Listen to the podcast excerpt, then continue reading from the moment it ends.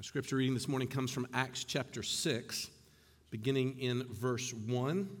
Let's give our attention to the reading of God's word. When it says, Now in these days, when the disciples were increasing in number, a complaint by the Hellenists rose against the Hebrews because their widows were being neglected in the daily distribution. And the twelve summoned the full number of the disciples and said, It is not right that we should give up preaching the word of God to serve tables. Therefore, brothers, pick out from among you seven men of good repute, full of the Spirit and of wisdom, whom we will appoint to this duty. But we will devote ourselves to prayer and to the ministry of the word. And what they said pleased the whole gathering, and they chose Stephen, a man full of faith and of the Holy Spirit, and Philip, and Prochorus, and Nicanor, and Timon, and Parmenas, and Nicolaus, a proselyte of Antioch. These they set before the apostles, and they prayed and laid their hands on them. And the word of God continued to increase, and the number of the disciples multiplied greatly in Jerusalem, and a great many of the priests became obedient to the faith. This is the word of the Lord. Uh, British theologian and prolific writer N.T. Wright was once approached by a, a famous publisher who asked him to write a book with a very specific title. And that title was Jesus at 60. Kind of confused, Wright asked him what the book was supposed to be about. And the publisher said he thought that it was a very curious fact that Jesus died when he was 30 years old. What would have happened had Jesus lived until he was 60? And of course, as Wright began to ask why he thought this would be interesting, the publisher went on to explain that what happens is, is you often have a kind of a, a luxury when you're young of being like super idealistic, don't you? Uh, and invariably, if Jesus had simply lived longer, he would have had a chance to speak his mind on how the church was supposed to develop its administrative tasks. Because if you think about it, you know, most organizations, they follow a fairly predictable path. Everything starts with a big idea, a, a product maybe, a belief, a movement, maybe some kind of call to action. These are these sort of a heady, you know, uh, we're definitely going to change the world type thoughts and the conversations that ignite the imagination. But what I found, and I think you'll recognize, is organizations rarely think through exactly not so much what happens if we fail, but a lot of times organizations fail to think through what happens if we succeed. Because once an organization starts to grow, there's a whole host of different questions that have to be asked. How are we going to sustain this? Uh, how are we going to maintain our distinctiveness? How are we going to deal with our growing pains? It always reminds me of the stories that I've heard about families who decide that they've got room in their house for one more baby.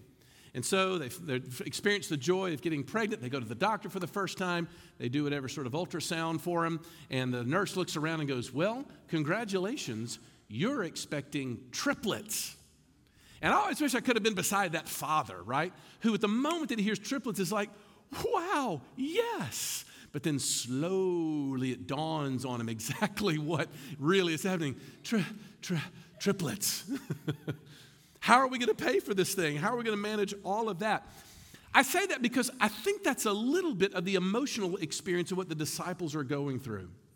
By the way, N.T. Wright turned down the offer to write that book on what I thought was very solid theological grounds, but mostly because he was asking a question that we're asking this semester. Wright did not believe that Jesus eh, eh, eh, sort of abstracted himself from the church as it was growing. And we've been asking ourselves that question this entire semester. How can Jesus continue to lead the church if he's not physically present to do so? And what we might say to ourselves is, we're like, oh, if only Jesus had been here, maybe we wouldn't have to go through all these speed bumps that are happening throughout. But please understand something. It is not that Jesus is sort of accommodating to a, what we might call a just make do situation, because it's clear from the text that the church is laying out exactly how Jesus planned it. These new believers were more than adequately resourced to carry out everything he commanded them to. What's interesting, though, is, is Jesus allowed his, his believing followers to participate in the joy of discovery, or dare we say, the pains of discovery of what it was like as his plan unfolded. You know, as an aside, I really don't think we focus on that very often enough. You know, the Bible does not teach that human beings are these sort of, I don't know, robotic automatons that are simply going through the motions of choice and action. But what he writes is, is he begins to sort of write his own creatures into this grand narrative that he's, he's writing so that they can participate with him in the joy of discovery, or as Tolkien refers to it, as the sub creators underneath the creator. We're here to discover on our own. We're, we're here to assemble insights into wisdom. We're, we're here to lean on resources that God has implanted in the universe. Like, that's the joy of our humanity from the Christian point of view. And so, from our perspective, though, however, what we see is we see yet another assault on Jesus' church. A few weeks ago, we saw the assault coming from the outside as these early believers were oppressed. Last week, we saw how the assault came from inside of the church through spiritual posers that were trying to change its message. Now we see the devil sort of seizing on an opportunity afforded by division to divide them through what we might call distraction. So, my premise this morning is when you watch how the disciples work through this problem, it gives us a very powerful map to deal with our own similar problems in our day. So, three simple points this morning that lay out pretty obviously. We want to look at the problem, we want to look at the solution, and then we want to look at the result. First of all, let's understand this problem here. How did this whole thing, dust up, start up? Well, look at verse 1. It's a very familiar story, but in order to really get it, you've got to do some background. And the first thing that we're told is that the whole thing goes down when, quote, the disciples were increasing in number. Now, hold that thought. We're going to return to it because it's really important. The second thing we're told is that there was a conflict that had arisen between two distinct ethnic groups among Jewish people. One group is called the Hellenists, the other group is called the Hebrews. Now, look, we got to do a little bit of history lesson for ourselves, but it's not that complicated. Because you've got to understand that when the apostles were living, Israel as a nation had not been independent and sovereign for well over 400 years. It's been a long time. And if you go back to that history, you'll find that before, before their breakup, many of them were dragged away into slavery. Other people just fled to other lands to try to seek a better life there. But for lots of these people who fled this area of Palestine, they didn't let go of their Jewishness. They held the torch for Abraham, Isaac, and Jacob while they were there. This group of people became known to New Testament Jewish people as the dispersed, or you'll hear them referred to as the diaspora. What they were was they were the scattered but still faithful.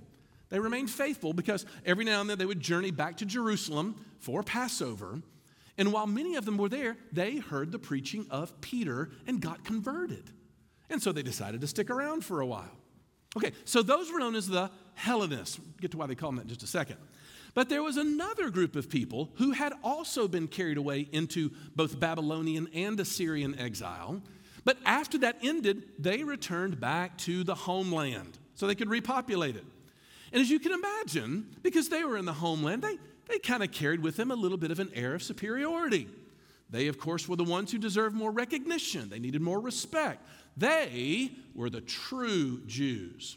Okay, so you, do you see the fault lines already forming? so you got this little fragile truce that exists between these two groups with all kinds of historical condescension being passed back and forth. And so what happens is it says a complaint arose. Now, pause on that word because this is interesting too. Because that word that, that Luke is using, uh, uh, that, that we have translated complaint, that exact same Greek word appears most interestingly in the Old Testament, the Greek translation of the Old Testament, and we call that the Septuagint, when we find uh, that Moses dealing with the people of God, these early Jews, and they are complaining to Moses. The Israelites were always complaining. You have it translated in most of your Bibles as grumbling. You remember the grumbling we talked about a couple semesters ago when we talked about the book of Exodus? My goodness, could they grumble? They complained about Moses' leadership. They complained about the food, and they complained about the desert and the water. You can go look up all those references there. But I think, I think Luke is doing his thing again because he's taking a powerful Old Testament connection because he knows that a Jewish person wouldn't have missed it. There was grumbling that arose, and they would have been like, oh, we've heard that word before. See the connection he's making. So, so that's what the whole thing is about. The problem can be boiled down to the threat of division over two factors. Number one is racism, the second one is church growth. and we've been doing it ever since. Look, I mean, first of all, you've got what you have there a cultural diversity issue. Look, everyone knew from the very beginning of the Holy Spirit's dissension in Acts chapter 2 that God's people were bringing together people of radically different cultural and racial backgrounds in order to make them one new people. So you got this group called the Hellenists who were Greek uh, by, by culture. They had lived and adopted Greek cultural styles while they spoke Greek in the midst of those places. On the other hand, you have the Hebrews who only spoke the mother tongue of Hebrew, who, of course, were the loyalists. They were the purists. But of course, the Holy Spirit comes in and begins to give them a taste of neutralizing all of these old cultural distinctions that meant something big to them. Before, those things were essential to their identity, or part of who they were. But once all of a sudden they met Christ, it, they found that it didn't erase their nationality, but it just set it into context. Their nationality and their race did not define them anymore. And every bit of that was perfectly evident by the end of Acts chapter 2 until the church started growing. and then the problems start. Look, because, which I think is a huge principle before we even move on. A whole lot of the struggles that a church has to deal with in church life really doesn't show up until the church starts to grow, does it? You ever seen this? Look, you know, when you, when, when you start the founding, you know, here we are. We have finally founded the church of the most pure. Thank goodness we're no longer with those crazy people that we were with in my old church. Now we're going to get it right this time. And everybody's into it. Everybody's serving, everybody's volunteering for the nursery, everybody's sitting around setting up chairs together. I mean, it's a real heady time when things start. But before too long, kind of look around, we don't know everybody. And you know what? The space that we're in, it's cramped here. And but worse yet, someone is sitting in my row. How could they do that? And of course, all of a sudden, somebody gets an insane idea. I know, let's build a building. So we do. And then once we're in the new building, there's all these new people that show up. Who is, I don't know anybody at church anymore. And now all of a sudden, they want me to get on a website to sign up for stuff. And I, honestly, I gotta, I gotta fill out some form just to use a, a room at the church. Ah. I've been practicing that, that ugh at the very, at the very end. Kind of worked on me. But look, don't forget, all of this grumbling is happening while they're fighting over, you ready for this? Feeding widows. It's all, in the, it's all in the pursuit of a really good thing. What's going on? It's the growth that begins to strain them. Look, I hope I don't have to spell this out, but a growing church, we would assume, is a good thing. It's positively pictured in Scripture. But Jesus' church has been wrestling with these kinds of changes that come along with growth from the very beginning. Yes, some of those, those, those results are the result of sin, absolutely. But some, we, you know, we start out by saying, Yay, the gospel you know, neutralizes all of our cultural distinctives until they started coming. We started out by saying, This is going to be the greatest church ever. Until I could not find a parking space. I be- you know, I belong in a smaller church. Now, do not misunderstand me. There is nothing wrong with someone saying, you know what, I really do believe that I can serve Jesus better in a context where the crowd is a little more accessible to me, as long as the change is made for the purpose of advancing the kingdom. I'm, I'm, I'm really honestly not distressed at all when someone makes a choice to move on from Christ Pres to another church that preaches the Bible here in town. As long as it's with the intention of serving better. You want to know why? Because it's hard to grow. It just is. It's difficult for people, it challenges. And it's been that way from the very beginning from Acts chapter 6. Okay, so that's the first look at what the problem was church growth and racism getting all mixed up together. It's amazing. Secondly, though, I want you to look at what the apostles came up with when it comes to the solution. Again, what I find interesting is what the apostles did not do in the midst of this controversy. Think about it. If you were in charge and you kind of saw the church sort of splitting up into all these factions, would there be a little bit of an instinct inside of you to, I don't know, beat them into submission? You know, what? You're fighting over this? How dare you? You should be ashamed for the way you're acting right now. Get your act together. But that's not what the apostles say. There's no evidence of that. You know what they do instead? You ready for this? They decide to adopt a new leadership structure. How's that grab you? In other words, they find an administrative solution to the problem. Now, look, before we dive into that, there's something really interesting there that I feel is really important to, to stress. Not every problem in the church is a moral problem. But for some reason, because we're in church, we will always look at conflict in general through the eyes of guilt and obedience. Well, honestly, when they get their hearts right, we'll be fine. It's always somebody else, it's always their hearts, isn't it? It's never mine. But sometimes getting to peace in the church is simply a matter of just learning new ways to do life together. Yes, it's complicated. Yes, it's uh, but it's administrative. It's not necessarily evil what someone's done, and the conflict may not be caused by that.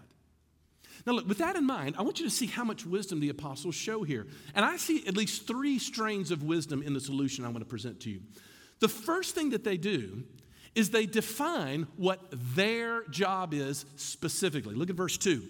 It is not right, they say, that we should give up preaching the word of God to serve tables. Look at verse 4. But we will devote ourselves to prayer and to the ministry of the word. Now, look, there's a whole other sermon to be preached on the apostles' instincts here. But notice that they get clear on the fact that we need ample room to be studying, to be preaching, to be teaching, and we need time to pray.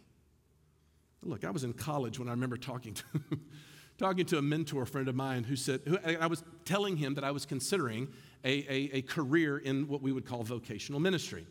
And um, he said, Well, look, as long as you, you can do this, as long as you remember one thing to be a minister is to sign up to write a term paper a week for the rest of your life.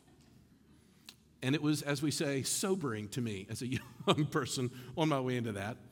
But look, after doing this for about 30 years or so, I can tell you this there are few tests of your faith quite like preaching and teaching. I mean, honestly, you think to yourself, is this really worth it? Is there anybody listening?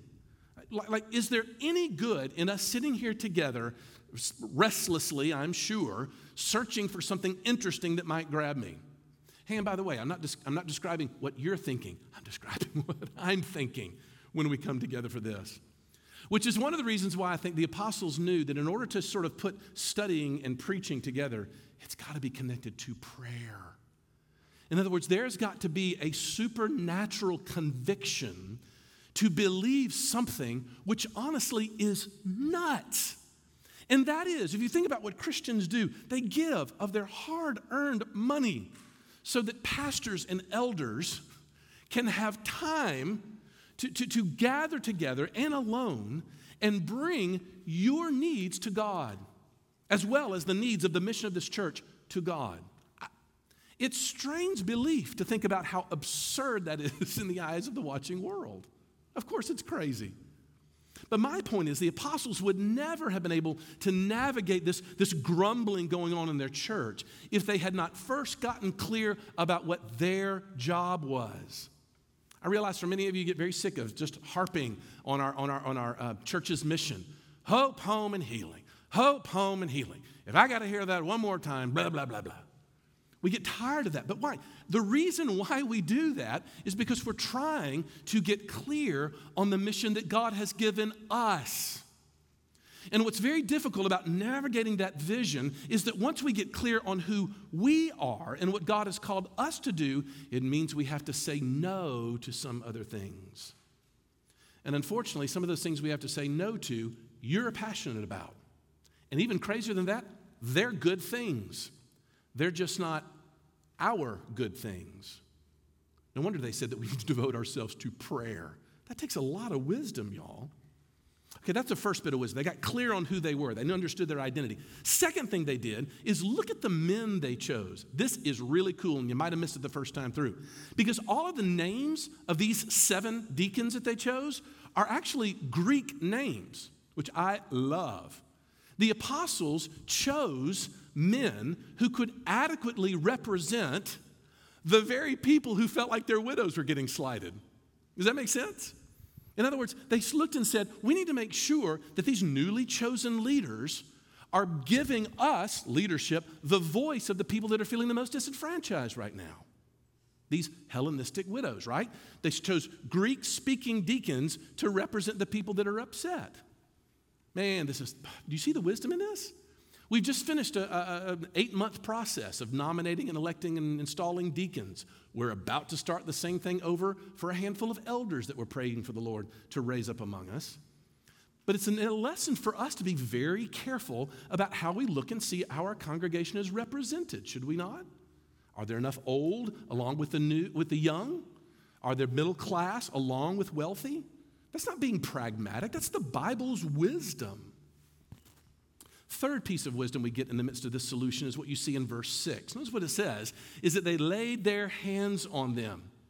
I take that to mean that what these were is these, these, these men were commissioned, ordaining, ordainable job in Jesus' church uh, that became the office of deacon. Now, look, for those of you that are all into these kinds of things, I'm admitting the fact that the word deacon is not in Acts chapter 6. It's not. However, if you remove that from this context, you really don't have any reference to know what the Apostle Paul is talking about in 1 Timothy 3 and Titus 1, where he lists the qualifications for the office of deacon. So I think it's pretty clear that what's going on in Acts chapter 6 is this creation of the office of deacon. But what is a deacon? Like, what, what, what does he do? Well, we've been talking about this, but to sum it up, the deacon is one who organizes and facilitates ministry to God's people for their physical needs, while the elders attend to the people's spiritual needs. Look, you've heard me say that before, but look, think about how essential the role of a deacon really is. There's a great quote from Tony Merida, commentator, who says this. He says, These seven servants help to maintain harmony in the church by addressing the drama that's associated with neglected widows. Deacons are shock absorbers. I love that line. These are the ones that are the peacemakers. In other words, a deacon helps to ensure the peace by helping people with their physical needs and not giving us opportunity to get all upset and angry at each other over the fact that my needs are not getting met. It's a really subtle point here because I think that we need to remember that there's all these resonances that come with the story of God's people in the Old Testament. There's one here as well. It turns out that when the apostles choose the seven, there's another Old Testament story that's being referenced. Look at verse 3. There's one word that you have translated in ESV as pick out from among you. Again, in the Greek translation of the Old Testament, that word appears again in Numbers 27 when Moses chooses Joshua as one who is picked out from among you. Ooh, do you see what Luke is doing? This is cool. The Lord's answer to Moses' prayer was Joshua. The Lord's answer to the apostles' prayer was the seven. I love this. Deacons like Joshua are going to lead God's people to carry God's mission into Gentile territory. Joshua led them into Canaan, a place full of spiritual pollution, right? The seven servants, though, lead God's new Israel into Judea and Samaria and all the way to the ends of the earth. What would they do? They would help calm the whole of God's territory from the discord that comes from it. What this means is that the early church made sure, and this is how I want to sum this up, that the ministry of the word and the ministry of deed stayed together in an essential unity. And it was a stroke of genius because we all know that, right? That the gospel sets our hearts up for healing while it then provides the context to heal our bodies and the world around us. That's how we hold that together, which brings me to my third and final point. We've seen the problem and the solution. What was the result? I can do this quickly. The result in verse 7 says, The word of God grew. People responded. I find it interesting as a side note that the, one of the more interesting groups of people that responded, Luke mentions at the end of that verse. And a great many priests became obedient to the faith. I wonder why he would point that out. Well, if you go dive into the Old Testament view of priests, you're going to find that the priests were the ones that were the most active in what you and I would call mercy ministry. I mean, just a quick perusal of the book of Leviticus, you'll find that the priests were the ones that were there helpfully meeting the physical needs of the community. So, can you imagine what happened? Here's all these Old Testament priests in Jesus' day watching this new movement come up of Christians, and they're sitting there watching. And you know what they're doing? They're taking care of one another. And they're like, whew, uh, that was our job. My guess is they responded to the message because they saw integrity. They saw an integrity there that they didn't see in their own hearts. And that brings me to my final point that what happened was is there is a powerful note, a powerful expression of cultural preservation when we hold a ministry of word and a ministry of deed together.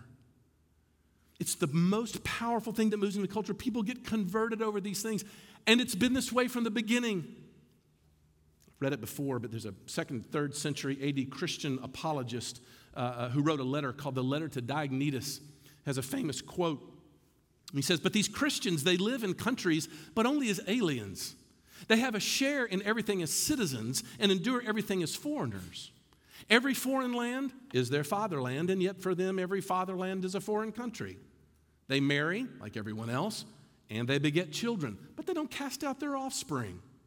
They share their board with each other, but not their marriage bed. It's true that they are in the flesh, but they do not live according to the flesh.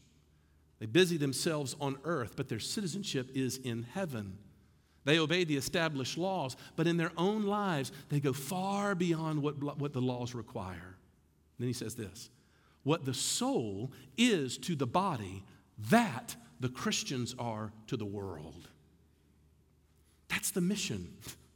That's what happens when we hold not just a bunch of theological fanciness together, as important as that is and as essential as that is, but to cu- couple that together with an expression to the world that actually takes care of people. It blows them away. They're drawn, and God continues to grow His church for a world that's desperate need of it. That's a vision for the church. Would to God that we would live into that truth. Let's pray. And Lord Jesus, would you grant us in this place a vision of that because so often uh, we struggle to know it, we struggle to achieve it. We want it, there's an inertia inside of our hearts, Father, that wants to externalize all these truths. We want to say something about it that feels nice, but we don't want to step up into it. So, Father, we pray that this morning would be an example of the opposite. That we would this morning resolve ourselves, that you, would, you would engage in the imaginations of our people ways in which we might live this out ways in which we might hold word and deed together as a great and powerful witness to our community. Would you do that? For we ask it all in Jesus' name. Amen.